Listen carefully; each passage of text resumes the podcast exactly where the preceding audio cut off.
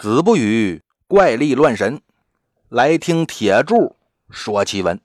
欢迎收听奇闻故事，我是铁柱。咱们上回说到啊，公差史英和魏能假扮商人，骗取了杨文翰的管家季老三的信任，假借闹鬼套出了张银主仆五人的埋骨之地。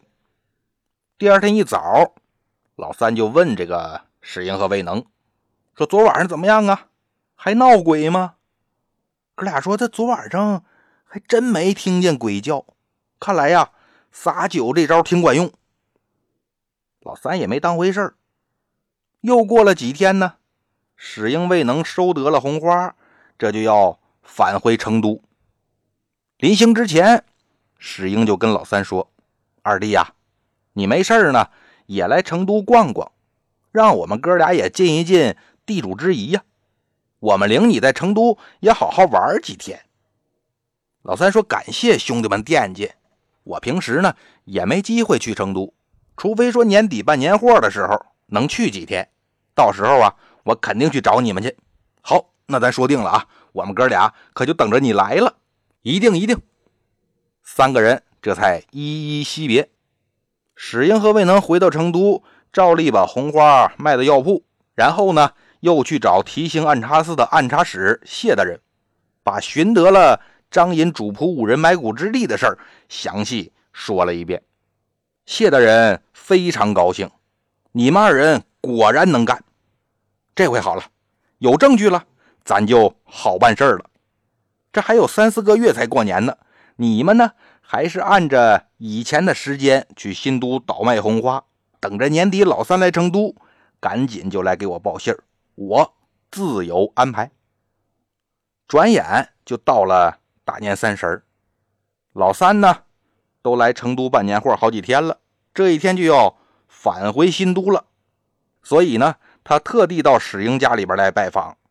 史英说，三弟家离我这就1个胡同，我现在打发人过去叫他，顺道啊买点吃喝，今儿中午咱哥仨得在这儿好好喝点儿。史英就把自己家那小童叫进来了，去告诉魏大爷，就说他二哥来了，让他收拾好了赶紧来我这儿，然后呢你再去同和居要一桌上等酒席，让他们赶紧给我送过来。小童得了令就赶紧出去了，到了魏能这儿把这原话一说，魏能一听，怎么着，季老三来了，那赶紧的吧，把小童打发走，自己没奔史英家，先去了提刑按察司，跟谢大人回禀说，季老三果然来了。谢大人说，那你先去史英家陪着我，稍后就派人过去。等魏能进了史英家，饭菜早都送到了。史英迎出门来，我说，三弟呀，就隔着1个胡同，你怎么才来呀？我跟二弟都等着急了。嗨，别提了，家里修房子呢，我也帮点小忙，弄得我一身灰一身土的，这不得收拾干净了再来看二位哥哥吗？说着话，魏能和史英这才进得门来，见过季老三。仨人寒暄了几句，就边喝边聊，正喝到兴头上，就听见外边啪啪啪有人打门。小童把门打开，发现是4个公差。这4个公差进门来，对着史英和魏能拱拱手，领头的就问史英，这位是新都杨府的管家吗？史英和魏能明白呀，这是谢大人派来抓人的。说，正是。那就对了，走吧，我们家按察使大人要见一见你。季老三说，我也不认识什么按察使啊，有什么事要见我呀？是不是几位官爷弄错了呀？领头的说，错不了啊，我这还有传票呢。伸手从腰里就拿出一张纸来，上面用红笔明明白白的写着季老三的名字。史英心说，做戏得做全套啊，赶紧上前就问公差，这位官爷，季三爷是我的朋友，他今儿刚到成都，什么事儿要抓他呀？再说了，你们怎么知道他在我家呀？公差说，我们家大人呢早就有令，新都杨家只要有人来成都，就要速速缉拿禀报。刚才我们正在路上巡街，见到史官人家的小童在酒馆里要上等酒席，就随口问了一句，说来什么要紧的人了，用这么的阵仗。小童说是新都杨府的管家，我们这才禀报了安察使大人，拿了传票前来缉拿。多说无益，季老三呐，跟我们走吧，难不成还等着我们上链子吗？这领头的说完，手就奔腰里去，要拿那链子锁人。史英赶紧拦着，不用，官爷，这是我结义的二弟，平时呢，官爷跟我石某人关系也不错，您看在我面子上，您就免了上链子这道程序吧。啊，史大官人的二弟呀，那免了也行，但是呢，也得他好好跟我们走。史英这就一转头劝季老三说：“二弟呀，你的为人，我和三弟是知道的，你也没做过什么坏事，好好跟着去一趟。大人问什么话就实话实说，我们呢陪着你。”季老三耷拉着脑袋，心说多半啊，那是因为我们家杨老爷的事儿。但他是他，我是我呀。现在公差在这儿了，我肯定是跑不了了。那走一趟吧。哎，让大哥和三弟看笑话了。那我就跟官爷走一趟，我官府里的事啊不熟，大哥三弟可一定要帮衬着点儿。哎，二弟你放心，为兄在成都还是有一些过得去的关系，我跟你一起去，没什么大不了的。那就走吧。等到了提刑按察司衙门，公差没带着季老三、史英和未能进大堂，而是去了衙门后边谢大人的私宅。谢大人早就在书房里边等着了，说只押季老三进来，闲杂人等在外边等着吧。史英未能这就被拦在外头了。季老三押进书房，扑腾跪在地上。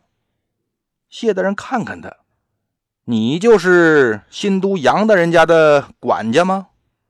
季老三说，正是小的，是就对了。你们家杨老爷为非作歹，恶贯满盈，所做之事你可知道啊？小的的确知道一些。好，只要你从实招来，我就不打你。是，但不知大人您问的是哪一桩哪一件呢？您提个醒，小的也好从头说呀。谢大人嘴角一翘，呵呵，看来这杨疯子做的恶可不少啊。你先说这一件吧。说着话用手指一挑书案上那状纸。季老三接过来一看，啊，原来是云南张银主仆五人的事儿。那就招了吧。从头到尾详细的就说了一遍。谢大人说，你倒老实，我不为难你，先把你打入大牢，等抓了杨文翰，你再来与他对峙，等案子结了，我放你回家。公差这就押着季老三去了大牢了。谢大人又把史英未能叫进屋里，当场就写了一纸文书，你们两个拿着文书去新都县，让知县安排人马捉拿杨文翰到案。你们俩呢可看好了这个知县，免得他通风报信。俩人说一声得令，换上官衣，带着文书，骑着快马就直奔新都县。到的时候可就快傍晚了，两个人火急火燎冲到县衙，咣咣直砸门。来人，快来人呐，把知县叫出来，快点！新都县知县这时候正在县衙后边的私宅呢，大年三十嘛，这都准备过年了，耳听得外边衙门口砸门，这就有点生气了，亲自领着人来开门。门分左右一开，知县刚要发火，一看来的人穿着官衣呢，手里拿着文书，心说那我还是憋着点吧。接过文书打开一看，果然是上头来了命令了，让他调和县之兵围住杨文翰的家，务必要活捉杨文翰。上头有令呢，说不得了，干吧。知县呢倒是有心想让人给杨文翰报个信儿去，但无奈史英未能这俩人啊，一左一右跟得紧，一个劲儿的催着他拿牌子调兵，根本就不给他机会跟别人说悄悄话。知县这就调了300兵丁，跟着史英未能直扑杨府，把这杨家围得跟铁桶一般。史英让魏能看着点知县，自己呢翻墙头进了杨府，打开府门放知县和兵丁进来。知县呢总来呀，熟门熟路，带着人就走到中堂了。一看呢，只有个喝多了酒的老仆在墙根那儿打盹呢。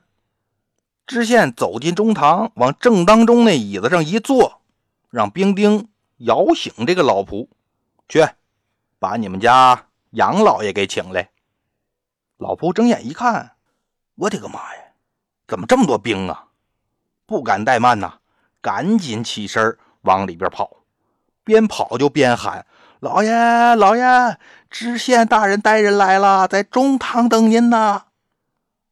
杨文翰在后边啊，正喝得高兴呢，一听怎么着，知县来了还带了人，我们家早早的就把门拴上了，我们准备过年了，他怎么进来的呀？再说了，今儿是大年30啊，这知县怎么这时候来了？再一琢磨，不对，这里边肯定有诈，我不能去啊。他也不管这一桌子妻妾，起身就往外跑，跑到后门，趴门缝一看，外边已经有官兵守着了，心说坏了，这肯定是把我们家围上了呀。这时候他也顾不上别的了，赶紧跑到柴棚，把这柴火呀划拉出个地儿来，躲进去，又把柴火挡在身前儿，心说我先躲躲吧，他们找不着我也就算了。史英未能这边呢，一看老仆去后边半天没回来，心说这杨文翰是老奸巨猾呀，可别让他跑喽。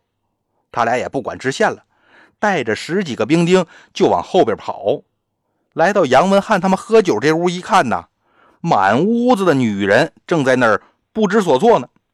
史英看看他们，来个喘气儿的说说，你们家老爷呢？一个女人就说了，老爷出去了，今天不在家。放屁，今天是大年30，难道他不在家过年吗？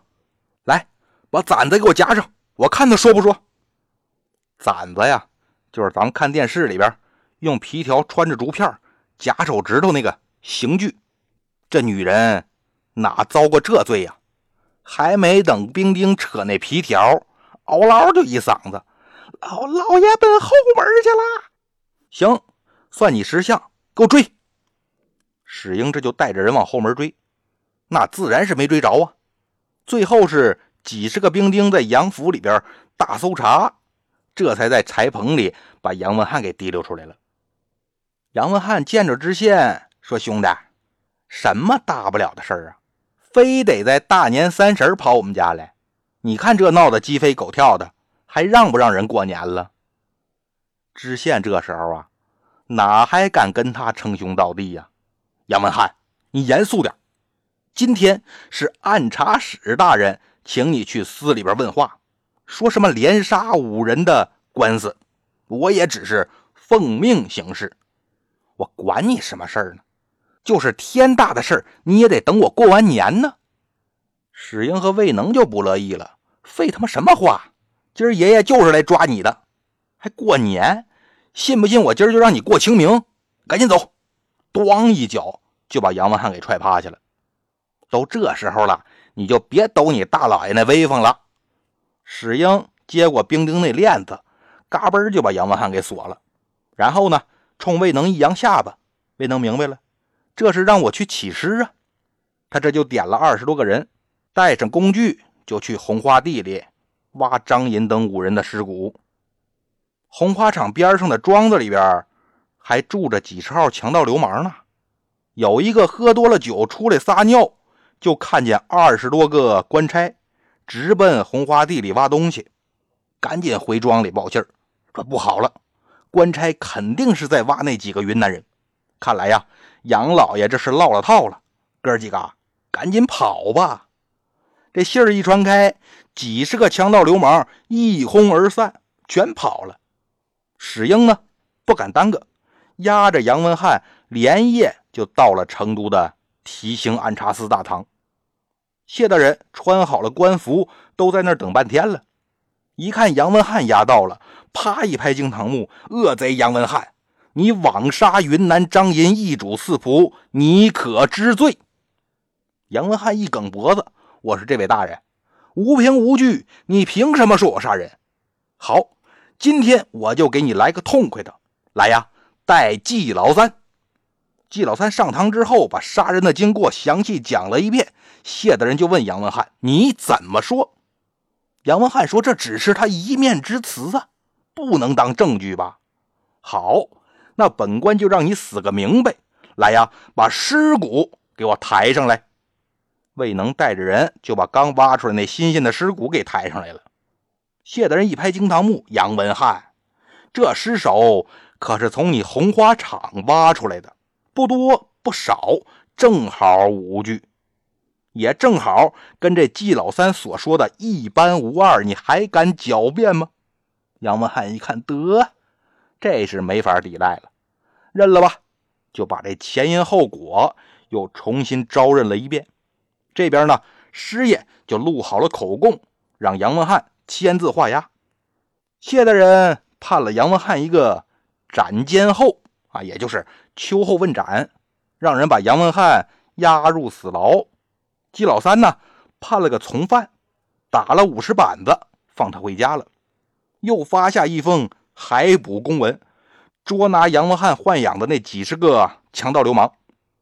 处理完公案，谢大人把史英、未能叫上堂来，说你二人在此案之中功劳最大，各赏文银100两。另外呢，我稍后会把你俩的功绩报给监察御史大人，你们两个好好回去过年，年后就等着升官吧。哥俩呢不在乎这100两银子，只在乎前程如何。一听说年后能升官，俩人赶紧跪下磕头，感谢谢大人抬举。好，下去吧。等史英、未能离了大堂，谢大人又拿起笔来写了一封公文，差人送到云南，让张银的儿子张真、张琼啊，也就是张老大、张老二，前来成都认领其父的尸骨5000两银子和一对翡翠花瓶。张老大、张老二到了成都之后，收敛了张银和4个仆人的尸骨，拿了钱和花瓶，又提出说我们想见一见杨文翰。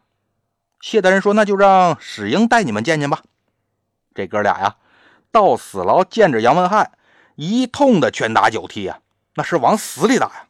史英一看，这要再打下去，真就把人打死了，赶紧上去拦着，别打了别打了，皇上已经下旨了，要把这杨文翰凌迟处死，你们可不能提前打死他。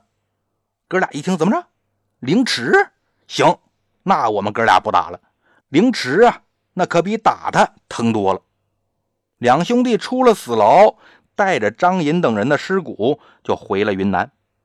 杨文翰呢，这辈子他是要么当官，要么当大财主，养尊处优惯了，他熬不过死牢这恶劣条件，再加上张老大、张老二的一通毒打呀，没过2月就死在牢里了。别看说这杨文翰妻妾成群呐，但却一直没孩子。他这一死，家里没个主事儿的，最后啊，衙门就把杨文翰偌大的家产全判给了他弟弟杨文茂的儿子杨清。